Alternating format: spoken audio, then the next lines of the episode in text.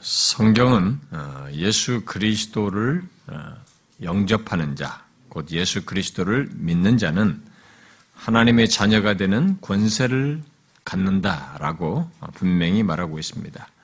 그리고 실제로 예수 그리스도를 믿을 때, 곧 자신들이 죄인됨을 알고 회개하여 자신을 죄와 사망에서 구원하실 분은 오직 예수 그리스도이시다라는 것을 알고 그를 믿을 때 사람들은 어, 구원을 얻게 됩니다. 그러나 그렇게 구원을 얻고 난 뒤에 많은 사람들이 자신이 구원을 받았다는 사실을 확인하지 못하는 어, 그런 일이 어, 일어나는 일어납니다. 또 있습니다. 심지어 한때 확신을 가졌어도 확신 없이 사는 일이 예수 믿는 사람들에게 있습니다만은 성경은 예수 믿는 우리들에게 구원의 확신을 가질 것을 다각적으로 권하고 있습니다. 그래서 우리는 이 구원의 확신 문제를 어, 체계적으로 어, 지금 이제 살피려고 하고 있는데요. 어, 지난 시간은 이게 서론에 뒤이어서 구원의 확신에 대한 다양한 주장들을 이렇게 정리해서 말씀을 드렸습니다. 크게 구원의 확신과 관련해서 세 가지 주장으로 나누어서 말할 수 있다라고 했습니다. 첫 번째는 뭐였습니까? 구원의 확신을 부정하는 주장이었습니다. 음, 그러니까 구원의 확신을 가질 수 없다. 아, 죽을 때까지 우리는 계속 근데 얼마든지 또 잃을 수도 있고 그렇기 때문에 구원의 확신을 어, 부정하는 그런 주장이 있습니다. 그 주장을 따르는 사람들은 어, 로마 카톨릭 교로부터 어, 개신교 안에 아르미니스주의를 따르는 교회들 또 19세기에 신비주의와 뭐 바르트주의 그다음에 최근에는 뭐 열린 신학과 새 관점론이라고 하는 이런 신학들까지 이런 주장을 하고 있다라고 했습니다. 그 두 번째로 또 다른 구원의 확신과 관련해서 주장하는 게 어, 교회 역사 속에 있다고 그랬죠. 또 하나는 뭐였어요? 바로 이제 초기 종교학자들이 어, 주장한 것으로 확신을 이렇게 필수적인 것으로 반드시 가져야 하는 것으로 말한 것이라고 했습니다. 이 주장을 어, 따르는 부류는 두 개의 극단으로 나뉜다고 했습니다. 하나는 복음의 약속만을 강조함으로써 구원의 확신을 쉽게 갖도록 하는 부류이고 이것은 뭐 선교단체를 위시해서 어, 대중적인 이런 가르침을 하는 그런 대중적인 집회나 그런 교회들 속에서 흔히 나타나는 일이다라고 했습니다. 또 다른 하나는 어, 확신이 없으면 아직 구원을 받지 않은 것으로 말을 하며 확신을 가질 만큼 엄격한 기준을 제시해서 은혜 표지와 증거를 강조함으로써 바로 그런 표지에 몰입하게 하여서 어, 그런 조건을 갖지 않은 사람들은 아예 구원받지 못한 것으로 간주하는 이런 부류가 있다라고 했습니다. 이 부류 속에는 어, 구원파를 위시해서 율법주의적인 교회와 그런 율법주의적인 신앙생활을 하는 사람들, 그리고 극단적인 회심론을 주장하는 사람들이 여기에 해당한다라고 했습니다. 그리고 그 다음 마지막으로 구원의 확신과 관련해서 앞선 이 두 극단과 다른 주장이 있다라는 것을 얘기했죠. 그것은 성경이 가장 충실한 주장으로서 뭐라고 말했습니까? 바로 이 웨스트민스터 신앙 고백서에서 말하는 것으로 신자들이 구원의 확신을 가질 수 있지만 또한 갖지 못할 수도 있다는 주장이라고 했습니다. 성경이 말하는 이세 어, 어, 세 번째 주장이 어, 사람을 중심으로 하는 가르침과 어떤 역사적인 예, 환경으로 인해서 예, 교회 현실로 인해서 치우쳐 어, 주장하는 일들이 일들 속에서 어, 이게 결국은 정리되어서 그런 배경 속에서 성경을 연구하여 결론적으로 나온 것입니다만은 사실 결국 그런 역사를 놓고 보면 성경에 있는 사실도 제대로 알고 또 균형 있게 이렇게 적용하면서 신앙생활을 한다는 게 쉽지 않다는 것을 보게 됩니다. 분명히 이 세 번째 주장이 성경이 말하는 바인데 어쨌든 이게 사람 중심적으로 어떤 성경의 내용을 주장하든지 뭐 가톨릭이 그렇게 하든지 또 아르멘스주의가 그렇게 하든지 또 어, 교회 현실이 너무 타락하였으니까 그것에 대한 반동으로 했든지 어떤 이유로든 이 성경이 말하는 이런 균형을 이런 사실을 가지고 이렇게 균형을 갖는 게 역사를 놓고 보면 상당히 긴 세월을 지나서 어, 오게 된 걸 보게 될 때 참 성경에 있는 사실조차도 이렇게 균형을 가지고 바르게 믿는 게 아, 쉽지 않구나. 인간이 그렇게 똑똑한 것 같아도 이 경험 속에서 많은 세월을 거쳐서 이렇게 진자 운동을 하고 시행착오를 겪으면서 성경의 진리를 깨닫고 균형을 잡는 일이 있다는 것을 아, 역사를 통해서 보게 됩니다. 그런데 더욱 안타까운 것은 안타깝고 또한 동시에 또 흥미로운 것은 구원의 확신에 대해서 그렇게 성경에 충실한 결론을 지난 교회 역사 속에서 드러내었고 결국 전체 교회 회의가 신앙 고백서로 작성하여서 이 웨스민스 신앙 고백서로 이런 구원의 확신에 대한 내용을 제시해 주었음에도 불구하고 그 사람들은 그 뒤이어서 그것을 가졌던 사람들은 똑같이 그 길 안 가고 이전에 양두 극단으로 여전히 따라가는 그런 일이 그 뒤로도 역사가 계속돼서 지금까지도 계속되고 있습니다. 그래서 그 이유는 비슷해요, 결국. 사람 중심적으로 이 구원의 확신을 얘기하다, 하든지 또 영적인 현실에 대한 또 반발로 이 극단을 취하는. 그래서 이런 양극단이 여전히 또, 어, 여전히 지금도 존재하고 있다는 것입니다. 그래서 얼마나 이 진리의 균형을 갖는다는 것이 어려운지, 심지어 역사적인 교훈이 있음에도 여전히 균형을 잃고 한쪽으로 치우쳐서 극단의 주장을 따라서 신앙생활하는 것이 너무 안타까워요. 사실 지금도 그런 것이 계속 있는 거 보게 될 때. 그래서 핑크라는 사람이 구원의 확신과 관련해서 역사 속에서 이쪽 극단에서 저쪽 극단으로 이렇게 자꾸 진자운동을 하면서 이게 치우치는 일이 20세기까지 심지어 자기가 이그 이런 글을 쓸 때까지 그 결국 우리 보면 오늘날까지 계속된다라는 것을 쭉 이 사람도 설명을 해요.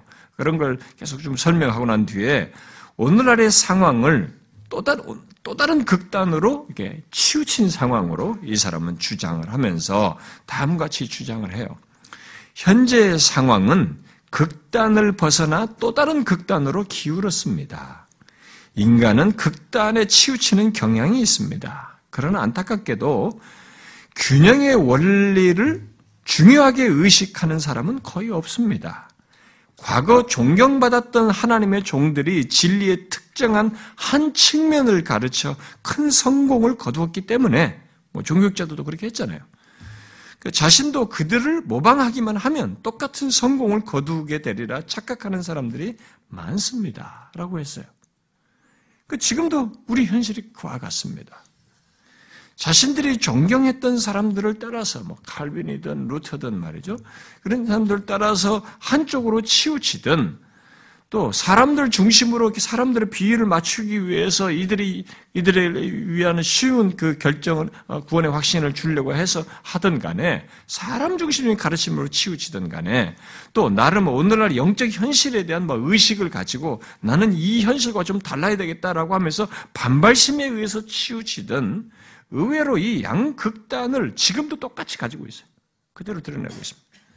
그들 중에는 오늘 한국 교회 분위기가 이렇게 값싼 은혜로 이렇게 유포되어서 어, 교회 나오면 누구나 구원받는 사람으로 여기는 이런 분위기 속에서 한국 교회가 너무 타락한 것에 대한 이 의식을 가지고 반발심을 가져서 나름 바르게 해야 되겠다. 아, 그, 그런 생각, 난 바르게 신앙생활 해야 되겠다, 또 바르게 가르쳐야 되겠다라고 하는 그런 취지에 의해서 두 번째 극단을 따르는, 두 번째 주장에서 또 두 번째 극단에 빠지는, 결국 구원의 확신을 가질 만한 표지와 증거를 지시하면, 그 말을 하며 강조하면서 그런 것에 자꾸 몰입을 하게 하죠. 그래서 그런 확신 유무, 확신을 갖게 할 만한 어떤 증거의 유무를 가지고 구원을 말하는 이런 극단이 또한 나름 의식 있는 사람들에 의해서 재생되고 있어요. 지금도 똑같이 일어나고 있는 것입니다.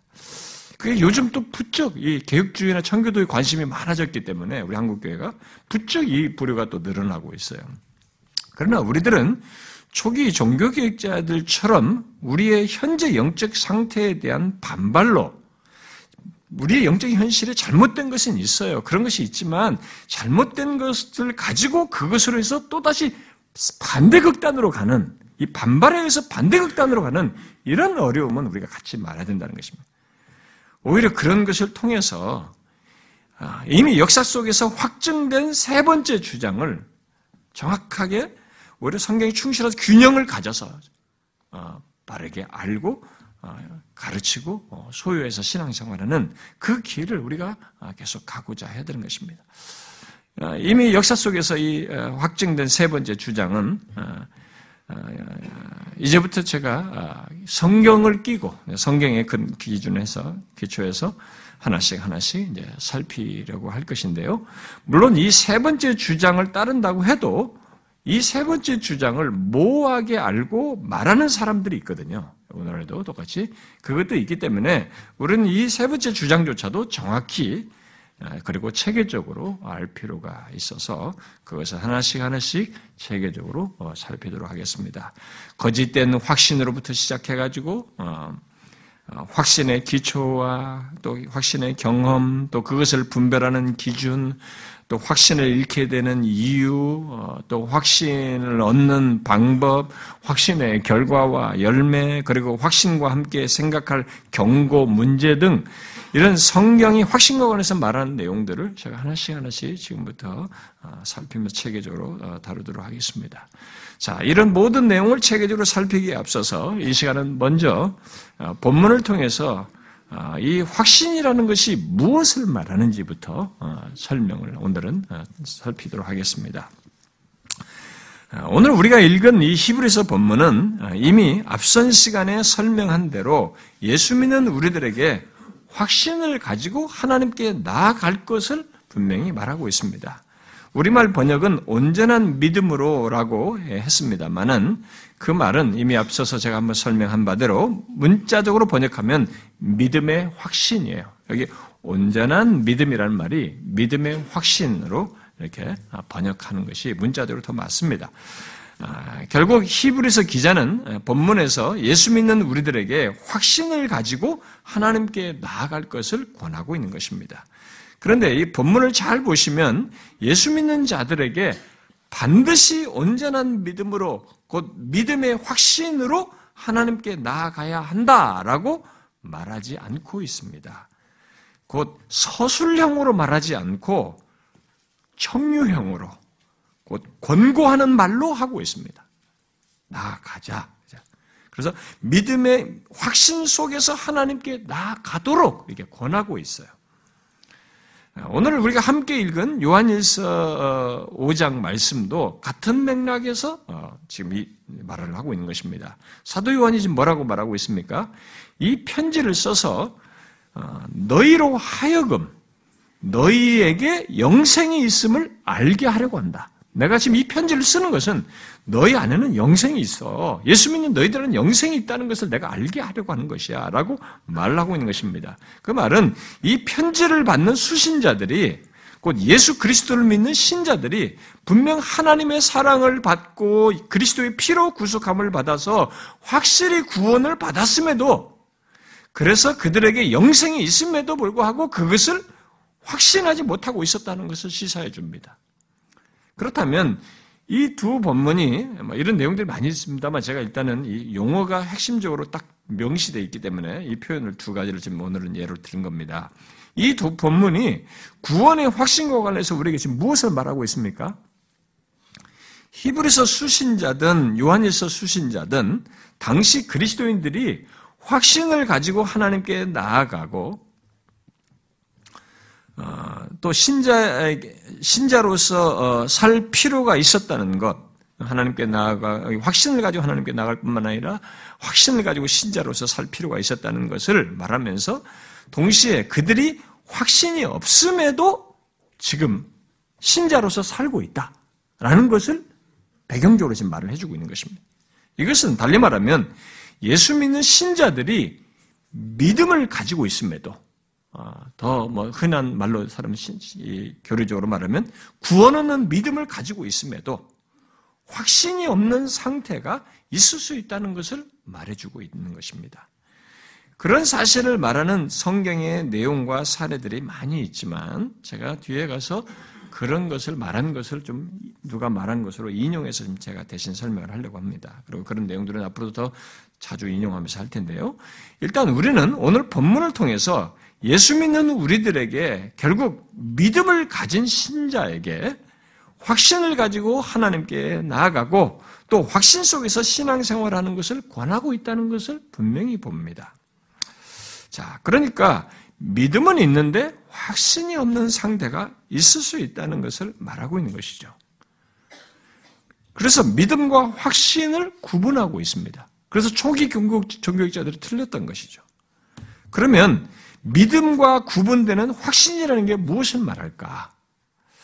분명히 예수 그리스도를 믿는 신자들, 아, 곧 믿음이 있는 자들에게 확신을 권하고 있는데 신자들에게 권하는 이 확신이라는 게 뭐냐는 거예요. 아, 앞으로 구체적인 내용들을 통해서 설명을 어, 좀 그것을 더 통성하게 알겠습니다만 먼저 간단하게 오늘은 정리하는 정의하고 정리를 간단히 하는 차원에서만 어, 설명을 하겠습니다. 먼저 간단한 정의를 존 머레이라는 사람이 이렇게 정의를 했습니다. 믿음의 확신은 자신이 은혜와 구원의 상태에 있다는 마음의 확신, 즉 자신이 구원받았으며 죽음에서 생명으로 옮겨졌고 영생을 소유한 자가 되었으며 영광의 후사라는 것을 아는 것이다. 자기 자신이 그것을 확실히 아는 것이에요. 이것을 휘튼이라는 사람은 더욱 쉽게 설명을 했어요. 구원의 확신이란 자신을 대신하여 그리스도께서 죽으시고 부활하심으로 말미암아 모든 죄를 사함 받았다는 하나님께서 주시는 확신이다. 여기에는 자신이 하나님의 사랑을 받고 있으며 택함을 받았고 장차 하늘나라에 들어가게 된다는 확신이 포함된다. 이렇게 말했어요.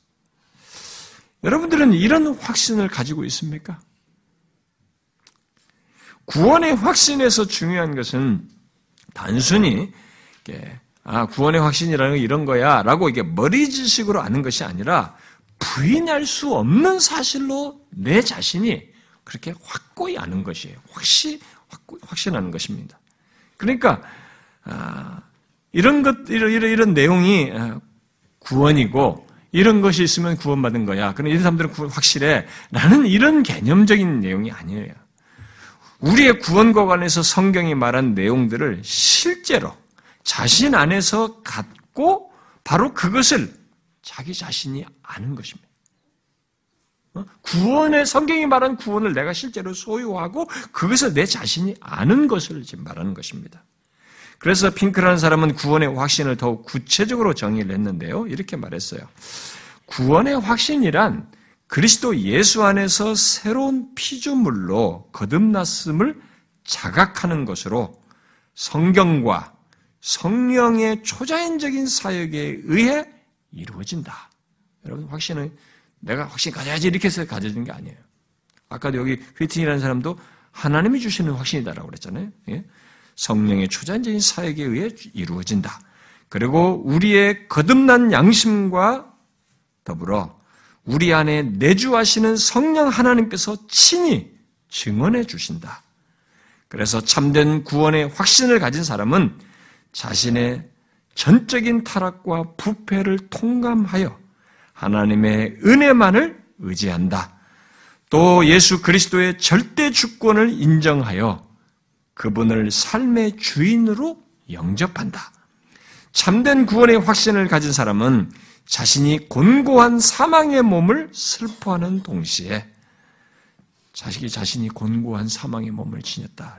자신의 곤고한 사망의 몸을 슬퍼하는 동시에 믿음의 눈을 들어 완전한 거룩함에 이르게 될 날을 바라본다. 이게 확신이다. 이렇게 구원의 확신은 단순히 내 생각과 추론으로 갖는 것이 아니에요.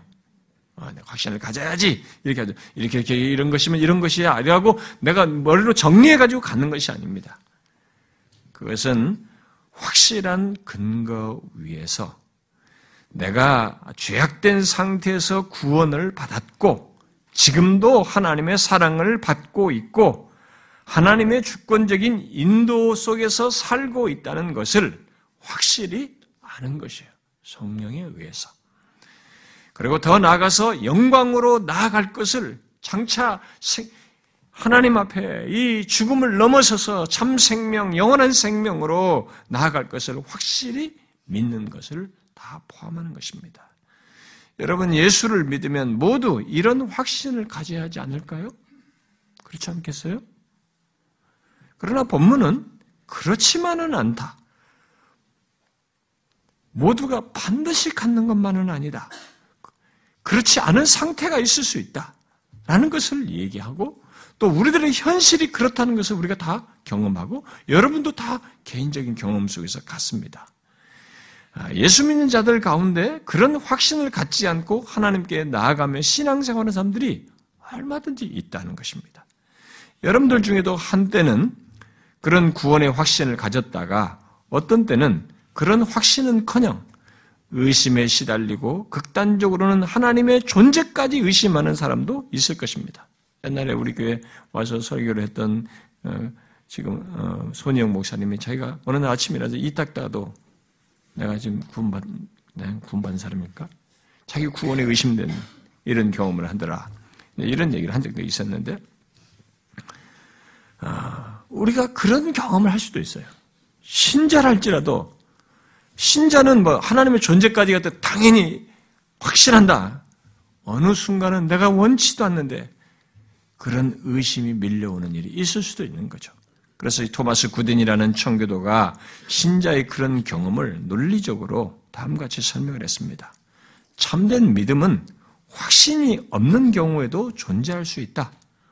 허약한 신자는 하나님이 계신지 아니 계신지 성경이 참된지 아닌지 모르겠다고 말하기도 하고 내가 약속의 진실성을 확신한다는 증거가 없다고 말하기도 한다. 이처럼 본성적 무신론이 마음에 차고 넘쳐서는 하나님이 존재하신다는 이 믿음을 정복하는 것처럼 보일 수도 있다. 그렇지만 그 순간에도 하나님이 존재하신다는 사실을 믿는다. 강력하게 믿는다. 그리스도께서 십자가에 못 박혀 죽으셨을 때 사도들은 믿음의 일반적 일반 원칙을 거의 의심하기 시작했다. 제자들은 믿음의 일반 원칙에 있어서 많이 흔들렸다. 이 점은 이 점은 누가복음에 기록된 제자들의 다음 진술에서 분명히 드러난다. 우리가 이 사람이 이스라엘을 속량할 자라고 바란노라. 이뿐 아니라 이 일이 일어난 지가 사흘째요. 이게 엠마오로 가는 제자가 예수님께 얘기한 얘기죠. 이 말씀은 그리스도 그리스도는 부활을 약속했지만 우리는 부활한 그리스도를 여태껏 보지 못했다는 의미이다. 그리스도의 고난은 제자들의 믿음을 흔들었다. 그래서 그리스도는 미련하고 선자들이 말한 모든 것을 마음에 더디 믿는 자들이여 라고 꾸짖으셨다.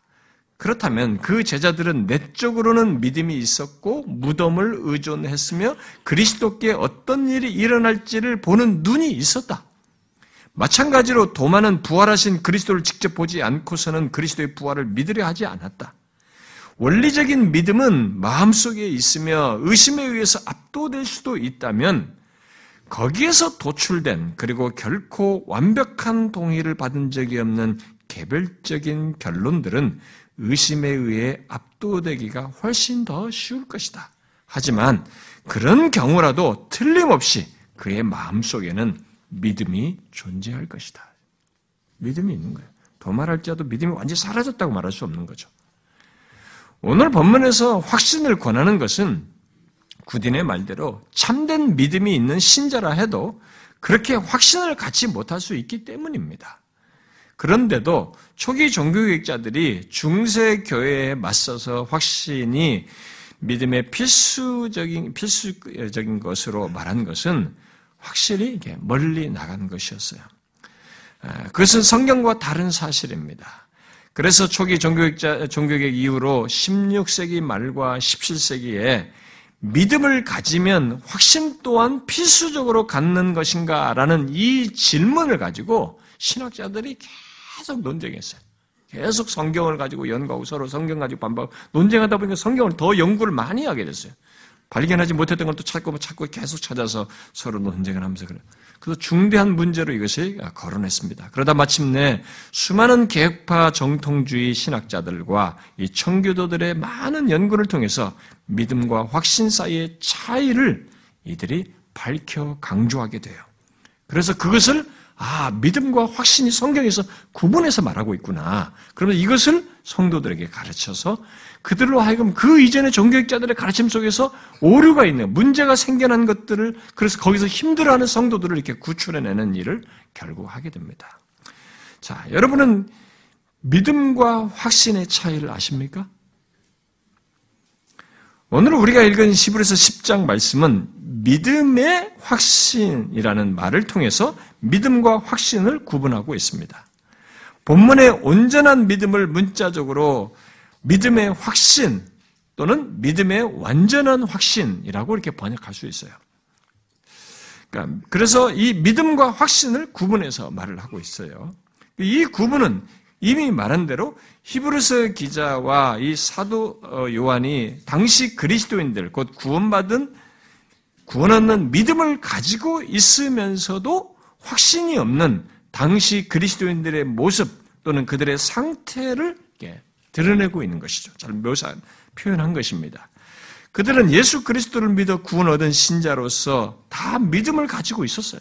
그럼에도 확신을 갖도록 이렇게 권면을 받고 있는 것입니다. 신자잖아요.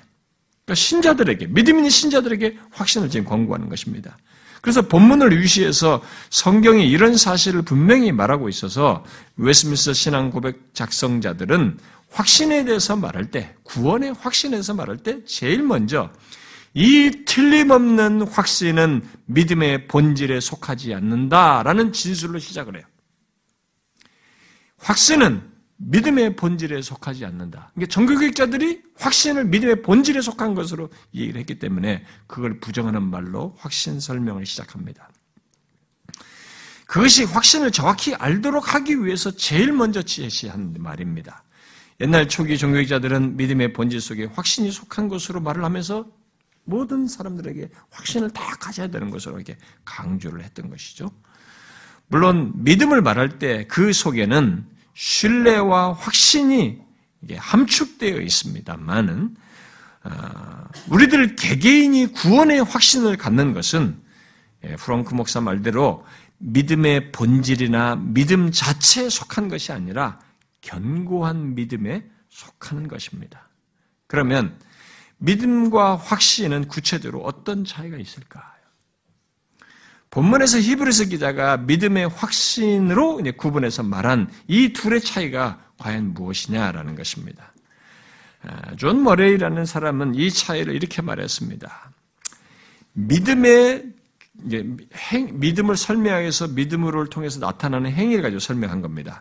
믿음의 주요한 행위는 구원을 받기 위해서 복음 안에서 우리에게 값없이 주어진 그리스도 께 자신을 의탁하는 것이고 이게 믿음이에요.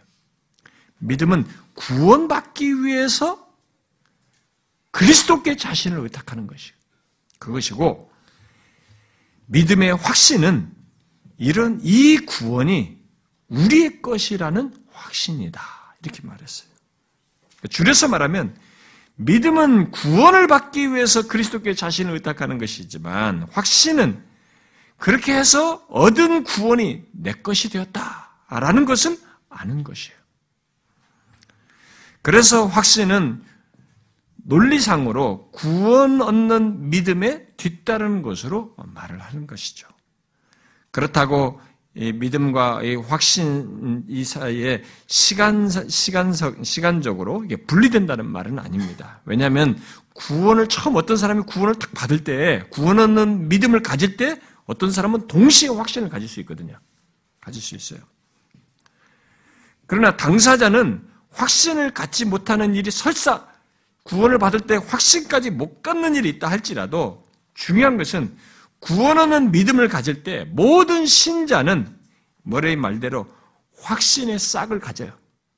그러니까 처음 예수를 믿을 때 이 사람이 구, 믿음을 딱 가질 때 이 믿음에는 확신의 싹이 있는 것이에요. 거기에. 어떤 사람은 확신까지 한꺼번에 확 갖는 경우도 있지만 못 갖는 경우가 많, 있을 수 얼마나 있단 말이에요. 어린 신자들이. 근데 그때 그렇더라도 이 믿음은 거기에 확신의 싹을 가지고 있는 것이죠. 그래서 존마리가 이렇게 말을 했습니다. 진정한 신자의 믿음이 아무리 약할지라도 또 그가 받는 유혹이 아무리 맹렬할지라도 또 그 자신의 상태에 대해 그의 마음이 아무리 동요한다 할지라도 그는 의식에 관한 한 결코 믿음 이전의 상태에 있지 않다. 아무리 신자는 뭐 흔들고 이렇게 해도 그 사람이 믿음 이전의 상태로 안 돌아가요, 이게. 그게 안 가는 것이에요. 확신이 없다고 해서 믿음이 갖기 이전 상태로 가는 것은 아니라는 것입니다. 예수 믿는 우리들이 아무리 깊은 회의에 빠지고 믿음이 약해진 상태에 이르고 감정적인 동료 속에서 확신을 잃는 일이 있다 해도 믿음을 잃는 것은 아니라는 거예요. 예수 믿는 사람은 그래요. 믿음을 잃는 건 아니에요. 사람들이 이런 구분을 알지 못하기에 한쪽으로 치우쳤고 지금도 그렇게 치우치는 일을 하는 것이에요. 그들이 그 두 가지 극단을 통해서 연구를 성경을 계속 연구해서 이 믿음과 확신의 구분을 성경을 찾아냄으로써 상당히 많은 사람들에게 바른 신앙생활을 이끌었던 것입니다. 그러니까 구원의 확신을 가질 수 없다고 말하거나 반대로 구원의 확신이 구원의 확신이 없으면 신자가 아니라고 하는 이런 양극단에서 구출해낼 수 있었던 거죠. 이 믿음과 확신을 구분을 성경을 통해서 함으로써. 여러분 구원받기 위해서 그리스도께 자신을 의탁하고 또 그를 신뢰하는 믿음과 자신이 이미 구원받았다고 하는 이 확신의 차이를 이제 조금 아시겠어요? 이거 좀 정리가 되십니까? 어, 전자가 선명한 한, 바로 자기가 어, 구원받기 위해서 그리스도께 자신을 의탁하고 또 그를 신뢰하는 그런 믿음에 관한 문제, 이 믿음에 대한 이해가 선명, 믿음이 선명한 한, 어, 구원의 확신이 없어도 그는 구원받은 신자예요. 구원받은 백성인 것입니다. 이 사람이 분명히 그런 예수 그리스도를 어, 믿어 구원을 얻는 믿음을 가진다면 그것은 확신이 없어도 이 사람은 신자예요. 참된 신자인 것입니다. 사실 이 믿음과 확신 사이의 차이를 우리들이 경험 세계 속에서 또 우리들이 힘든 상황과 처지와 이 복잡한 감정 상태, 동요하는 감정 상태 속에서 분별하고 경험적으로 아는 것은 어려울 수 있어요. 그것을 그런 복잡한 상태를 경험하는 우리에게 있어서 그런 조건에서 이 두 가지를 분별하는 것은 어려울 수 있습니다. 그래서 앞으로 설명이 많은 설명이 필요로 하는 것입니다. 우리들이 경험하듯이 또 우리 주변에서 흔히 보듯이 많은 사람들이 자신의 상태와 경험 속에서 또 감정의 이 기복에 따라서 확신을 갖지 못하고 흔들리는 경험을 합니다. 아, 교회 안에 있는 사람들이 하는 걸 봐요. 특히 자신의 생명의 위협을 느끼고 죽음의 기운을 느낄 때 아, 그러합니다.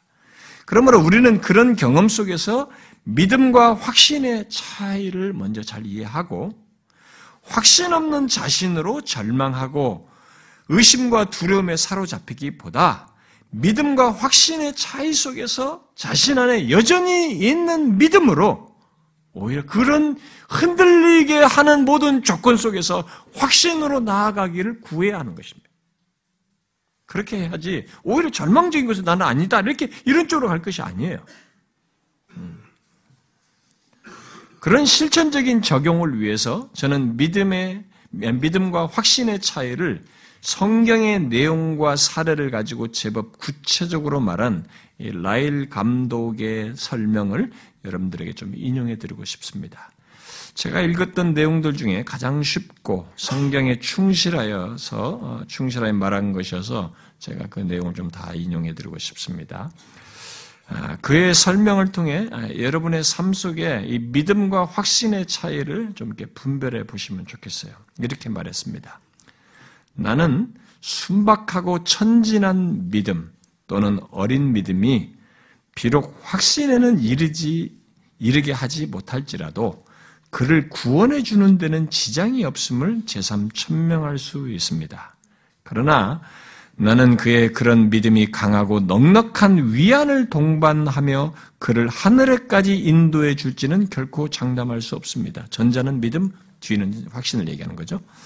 나는 그가 항해를 끝내고 육지에 도착한 것은 믿지만 과연 그가 만족하고 기쁨이 넘치는 항해를 하여 안전한 항구에 도달할지는 믿을 수 없습니다. 전자가 믿음이고 후자가 확신이죠. 나는 그가 주님의 영광의 눈을 활짝 뜨기까지는 온갖 폭풍우를 맞으며 고통 속에서 소망의 항구에 확실히 이를 것이라 생각할지는 알 수 없습니다. 이렇게 믿음과 확신을 차이를 차이가 이렇게 믿음과 확신은 차이가 있습니다. 말하자면 믿음은 뿌리라고 할 수 있고 확신은 꽃이라고 할 수 있습니다. 뿌리 없는 꽃은 결코 생각할 수 없습니다. 그러나 꽃이 없이 뿌리만 있는 나무도 그리 바람직하지 못합니다. 그렇게 말하고 나서 라일은 어, 성경의 사례들을 가지고 이 믿음과 확신의 차이를 어, 설명하는데요. 아, 성경을 가지고 말한 것을 들어보십시오. 믿음은 혈루증을 앓던 한 여자가 예수님의 뒤로 와서 그의 옷자, 옷자락 끝에 손을 대는 것과 같습니다. 그런데 확신은 스데반이 그를 살해하려는 사람들 가운데 서서 보라 하늘이 열리고 인자가 하나님 우편에 서신 것을 보노라고 말하는 그것입니다. 믿음은 회개하는 도둑이 주여 나를 생각하소서라고 울부짖는 것이지만 강도죠. 확신은 욥이 제 가운데서 어, 슬퍼하면서도 내가 알기에는 나의 구속자가 살아계시니 그가 나를 죽일지라도 나는 그를 신뢰하리라고 말하는 것입니다. 믿음은 베드로가 물속에 뛰어들어 빠져갈 때 주여 나를 구원하소서라고 외치는 것이지만 확신은 베드로가 오랜 시간 후에 공회 앞에 서서 이 예수는 너희 건축자들의 버린 돌처럼 집 모퉁이의 머릿돌이 되었느니라 다른 이로서는 구원 얻을 만한 다른 이름을 우리에게 주신 일이 없음이라 하였더라고 말한 것입니다. 또 믿음은 근심에 차서 떨리는 목소리로 내가 믿나이다. 나의 믿음 없는 것을 도와주소서라고 하는 것이지만 확신은 누가 능히 하나님의 택하신 자들을 송사하리요. 의롭다 하시는 이는 하나님이시니 누가 정죄하리요. 라고 분명하게 도전하는 것입니다. 또 믿음은 슬픔에 잠긴 눈먼 사울이 담에색에 있는 유다 집에서 기도하고 있는 것이라면 확신은 늙은 죄수 사울, 바울이죠. 사울이 자기의 종말을 눈앞에 두고 나의 의뢰한 자를 내가 알고 또한 나의 의탁한 것을 그날까지 저가 능히 지키실 줄을 확신함이라 나를 위하여 멸류관이 예비되었으므로 라고 말하는 것과 같습니다. 아, 여러분 이 믿음과 확신의 차이를 훨씬 쉽게 이해할 수 있겠죠? 그 차이를 우리들도 똑같이 이렇게 경험하고 있지 않습니까? 예, 이 차이를 우리 신앙의 여정 속에서. 그런데 이 라헬 감독이 여기서 멈추지 않고 이 그것들의 두 사의 특성을 계속 덧붙이는데 이렇게 말했어요. 믿음은 생명입니다. 그 얼마나 놀라운 축복입니까? 누가 생명과 죽음의 간격을 뛰어넘을 수 있겠습니까? 산 개가 죽은 사자보다 나음이니라고 했습니다. 비록 약하고 병들고 빈약하고 고통 가운데 있고 근심, 걱정, 짓눌림, 슬픔, 어둠 가운데 이르더라도 생명은 남아 있습니다. 아무리 어떻더라도 힘들더라도 병자도 일단 생명이 있는 게 굉장히 중요한 거잖아요. 생명이 있어요. 그런데 확신은 이 생명에 더 첨가된 것들, 곧 건강, 힘, 능력, 활력, 활동성, 원기, 남자다움, 그리고 아름다움 등이라고 할 수 있는 것입니다. 차이를 아시겠죠? 그렇습니다. 믿음과 확신의 차이는 이 생명과 이 생명의 드러남, 음? 생명에 더해지는 무엇의 차이라고 볼 수 있습니다. 근데 이 생명만 있으면 좀 아니잖아요. 이 허풍성 이게 있으면 훨씬 낫지 않습니까? 그래서 성경이 이 확신을 구하라고 하는 것입니다.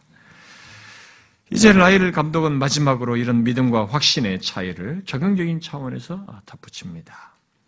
그러므로 지금 우리 앞에 놓여 있는 문제는 구원받았느냐, 못 받았느냐의 문제가 아니라 특별한 권리를 소유하고 있느냐, 그렇지 않느냐의 문제입니다.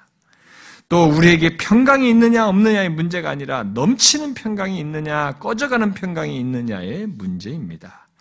그것은 이 세상에서 헤매이는 사람과 그리스도의 제자 사이에 생기는 문제가 아니라 헤매이는 그리스도인이냐 아니면 배우고 확실한 일에 거하는 그리스도인이냐의 차이라는 것입니다. 믿음을 가졌다는 것은 복된 일입니다. 진정 믿음을 가진 사람의 축복됨을 아무리 반복한다 해도 결코 지나침이 없을 것입니다. 그들은 안전합니다. 그들은 거리낄 것이 없습니다. 그들은 왜 의롭게 되었습니다. 그들은 지옥의 권세를 뛰어넘어 살 수 있습니다. 간악한 사탄도 결코 그들을 그리스도의 손에서 빼앗을 수 없습니다. 그러나 확신을 가진 사람은 그 이상의 것들을 갖습니다. 더 많이 보고, 더 많이 느끼고, 더 많이 알고, 더 많이 즐거워하고, 신명기 말씀과 같이 너희의 날과 너희 자녀의 날이 많아서 하늘이 땅을 덮는 날의 장구함 같은 그런 생을, 삶을 삽니다. 여러분, 명쾌하죠? 그러니 이런 확신을 우리가 구해야 되잖아요. 예? 믿음만으로 만족할 것은 아니지 않습니까? 종교, 종교학자들이 확신과 믿음의 본, 확신이 믿음의 본질에 속한 것으로 말하면서 이 구원받은, 구원받는, 받은 신자들에게 확신이 필수적이라고 말해가지고 사람들을 한편으로서 어렵게 했어요. 어떤 면에서. 그래서 그 뒤에 나온 부류들이 그것을 잘못 오용하는 그룹들이 있었는 것이죠. 그래가지고 이렇게 여기서 말한 것처럼 생명만 기운 있고 힘들고 여러 가지 좀 위축되어 있는 것이 있으면 아, 당신은 구원받지 않았어. 이렇게 단정 짓는 부류가 그 계통에서 결국 나오게 된 것입니다. 우리는 이 믿음과 확신을 우리의 경험 속에서 다르게 가질 수 있다는 것을 어, 잘 라일이 설명해 줬습니다. 여러분은 이런 믿음과 확신의 차이를 알고 자신의 상태를 분별할 수 있겠습니까? 아, 현재뿐만 아니라 앞으로도 여러분들의 경험 속에서 믿음과 확신의 차이를 분별할 수 있겠습니까? 분명히 우리가 여러 당황한 상황에서 이걸 분별해야만이 덜 흔들리고 오히려 거기서 좌절하지 않고 더 확신으로 나가는 그런 일을 할 수가 있는데 이것을 분별할 수 있겠어요? 이, 저, 이 둘의 정확한 차이를 아는 것은 아주 중요합니다. 경험적으로 놓고 보면. 왜냐하면 특별히 지난주에 말한 대로 이것을 알므로써 두 극단의 주장에 빠지지 않을 수 있고 또 확신이 없을 때에도 사단에게 농락당하지 않고 여전히 자신에게 그 있는 믿음을 가지고 건강한 신앙과 삶으로 나아가고 더 확신을 갈망하며 나아갈 수 있기 때문에 그래요. 무너지죠. 근데 그렇지 않으면 사단에게 농락당한다면 너는 아니야. 너는 끝났어. 넌 크리스천도 아니야. 이렇게 막 밀어붙였을 때, 아, 진짜 그렇구나. 그래도 완전히 나라로 떨어져 버린단 말이에요. 어? 침체에 빠진단 말이죠. 이걸 아는 것이 그래서 중요한 것입니다. 이 둘의 차이를 모를 때 사람들이 혼란에 빠져요. 역사 속에 그랬습니다. 지금도 그렇게 하고 있고. 확신, 확신이 없다는 것 때문에 자신의 구원을 의심하는 일이 있게 되고 또 다른 사람들에게까지 그렇게 만, 그렇게 말함으로써 그렇게 만들 수 있어서 이 둘의 차이를 하는 것은 실천적인 면에서 굉장히 중요합니다. 예수 그리스도를 믿는 신자는 일단 먼저 제가 서론적으로 얘기하는 겁니다. 확신이 없어도 확신이 없어도 믿음을 계속 갖습니다. 여전히 참된 신자로 있을 수 있어요. 그래서 최악의 상태에서도 이 사람은 하나님을 찾아요. 하나님을 구합니다. 막 죽을 것 같아서 히브리서 기자가 아니 시편 기자가 어찌하여 나를 버리시나이까? 예? 정말 누가 다 봐도 버린 것 같아도 그런데도 찾아요. 이 믿음이 있기 때문에 확신이 없을 뿐이에요, 지금. 하나님을 찾는 것입니다. 이렇게 하나님에 대한 신앙을 드러내는 것이죠. 그래서 하나님을 떠나질 않습니다. 그러므로 확신이 없다는 것만으로 어떤 사람의 구원 여부를 말을 하고 또 다른 사람들을 그렇게 판단을 하는 것은 쉽게 판단하는 것은 잘못하는 것이에요. 성경을 잘못 적용하는 것입니다. 웨스민스 신앙 고백서에서 말하듯이 참 신자라 해도 구원의 확신이 다양한 방식으로 흔들리거나 감소하거나 중단될 수 있는 것이에요. 확신이 없다고 하나님의 아니 확신 어, 그 하나님의 이 확신의 씨앗과 같은 이 믿음의 생명까지 어, 사라졌다고 말을 할 수는 없습니다. 어, 성경이 오늘 본문 같은 내용을 말하는 것, 또 우리의 부르심과 택하심을 굳게 하는 것을 성경이 강조하는 것은 바로 그런 맥락입니다. 우리 그리스도인들이 믿음을 가지고 있음에도 자신들의 구원을 충분히 확신하지 못하는 일이 있을 수 있다.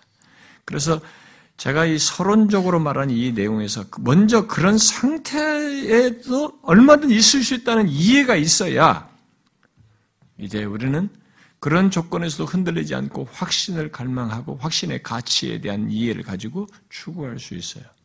먼저 이것을 여러분들이 경험적으로 잘 확인할 수 있어야 됩니다.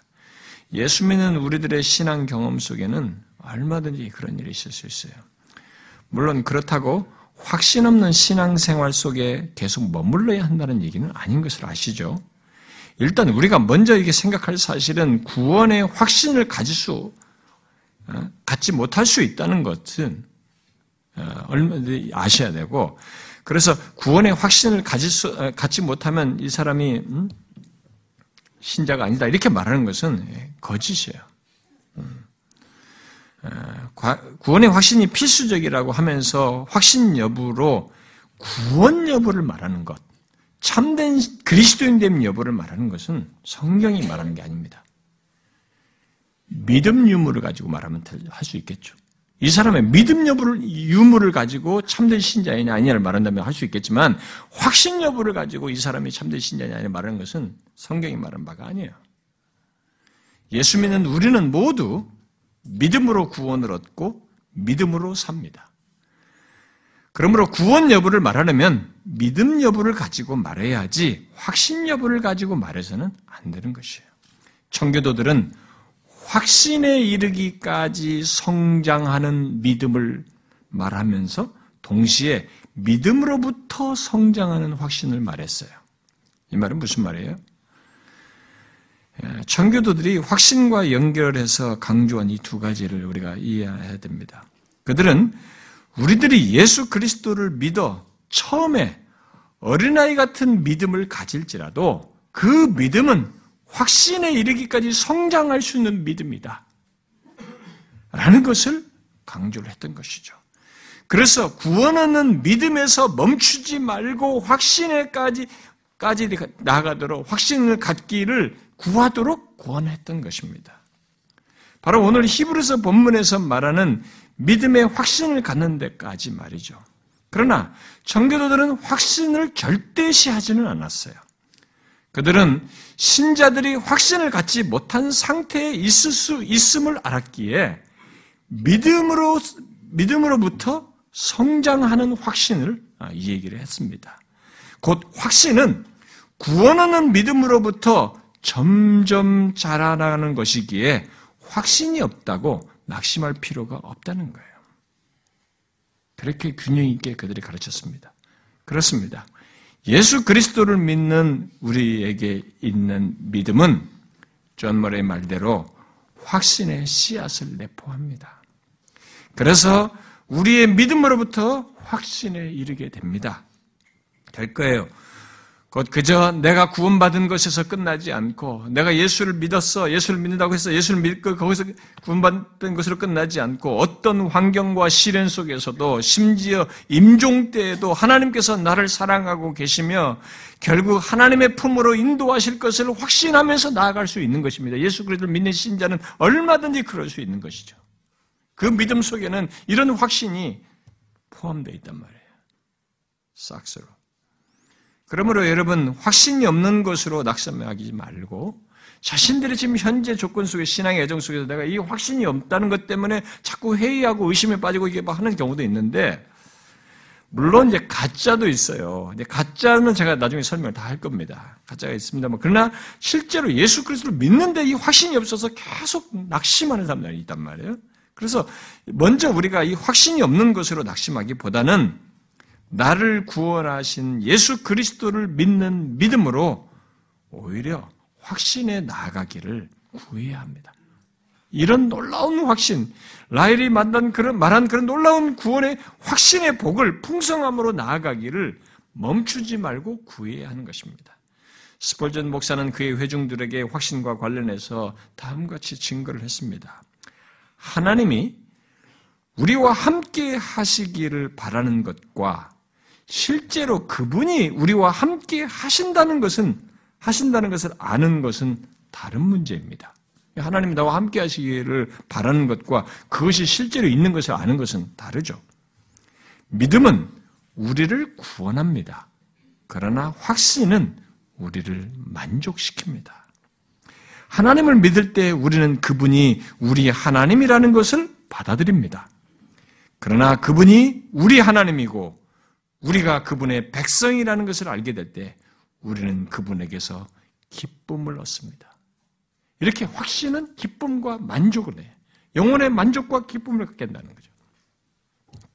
그래서 어떤 사람은 예수를 믿는 믿음을 가지고 있는데도 이 만족과 기쁨이 결여된 사람도 있는 거죠. 그러니까 무조건 정지할 것은 아니고 확신이 없어서 그런 거죠. 믿음이 있어서 있는데 그게 없을 수 있는 거죠. 그래서 우리는 이런 확신이라는 영적인 확신으로 나아가는 영적인 진보와 이 복된 경험을 삶 속에서 갖기를 구해야 합니다. 멈추지 말아야 돼요. 자신들이 아 나 예수 믿어 구원받아 이렇게 해서 그냥 수동적으로 다니거나 그래서 교회에서 최소의 무엇으로 배우는 것 정도 그것을 가지고 신앙생활을 하려고 하면 안 됩니다. 결국 모든 성경의 진리를 통해서 우리에게 가르쳐 준 바가 하나님의 복된 이 구원의 복됨을 말을 했는데 이 구원을 그냥 다 받았다는 것을 넘어서서 이 복됨의 실체를 이 땅에서부터 알고 누리는 경험을 하는 것이 하나님께서 우리에게 의도하신 바예요. 구원을 주시면서 의도하신 바이기 때문에 그 의도를 따라서 우리가 그런 복됨과 풍 풍요로움을 얻으면서 신앙생활을 하고자 해야 되는 것입니다. 여기에는 이 확신의 풍성함과 부요함이라는 것은 상황, 현실, 무등 이 모든 조건에서도 견디게 하는 굉장한 복이에요. 그래서 그 영국의 초기 종교학자들이 화형을 많이 당했지 않습니까? 근데 그들이 화형장을 가기 전에 진짜 확신이 있었어요. 그 순교 사화에 보면 확신을 가지고 얘기합니다. 그 불타서 죽는다는 것은 끔찍한 얘기예요. 내가 좀 이제 조금 뒤에는 불타 죽을까 그러면 생각만 해도 오금이 떨린단 말이죠. 그런데 그들이 남겨준 기록은 그 멘트한 것들이 다 기록이 남았는데 진짜 확신을 가지고 있어요. 잠시 후에 주님을 배운다는 이 확신이라는 것이 내 상황 현실을 그냥 편하게 바꿔준다는 게 아니에요. 상황이 어떤 현실에 있든지 거기서 내가 풍성함을 누릴 수 있는 것입니다. 기쁨과 만족을 갖는 거죠. 이 감옥에 갇힌 바울이 기뻐할 수 있었던 게 뭐냐 이게 확신이란 말이에요. 이 구원의 복됨, 그걸 넘어서서 그것이 확신하여서 지금 이후에 참 당장 죽더라도 내가 주 앞에 서서 의의 멸류관이 예비된 것을 이렇게 확신하면서 가는 이게 있단 말이에요. 그래서 혼란스러울 때라도 감정이 엉망일 때에도 또 삶이 막막할 때에도 심지어 죽음의 기운을 느낄 때에도 우리는 이 구원의 확신 속에서 풍성한 것들을 경험할 수 있어요. 예수 믿는 신자에게 주어진 특권입니다. 그건 단순히 감정 상태가 아니고 그건 인위적으로 평온을 만든다고 해서 만들어진 게 아닙니다. 이것은 그렇게 하시는 성령 하나님의 역사와 관련되어 있어요. 하나님과 관련된 역사예요. 여러분, 이런 확신으로 나아가기를 구하십시오. 멈추지 마시고 기도합시다.